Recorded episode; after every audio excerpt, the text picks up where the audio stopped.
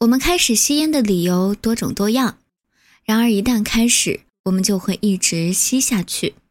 为什么呢？我们为什么要吸烟呢？没有一个吸烟者知道自己吸烟的真实原因。如果他们知道，就不会再吸烟了。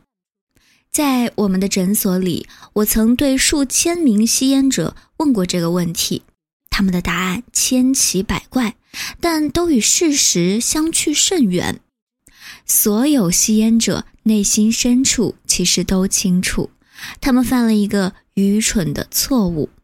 在染上烟瘾之前，他们原本没有任何吸烟的必要。他们几乎都记得第一支烟的味道无比糟糕。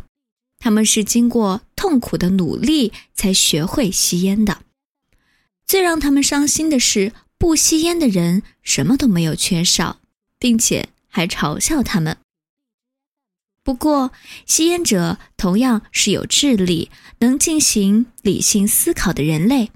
他们很清楚，吸烟不仅对他们的健康造成了巨大的危害，而且也严重浪费了他们的钱财。他们需要一个合理的解释。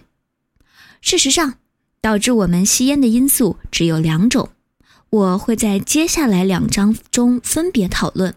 两种因素分别是尼古丁上瘾和洗脑。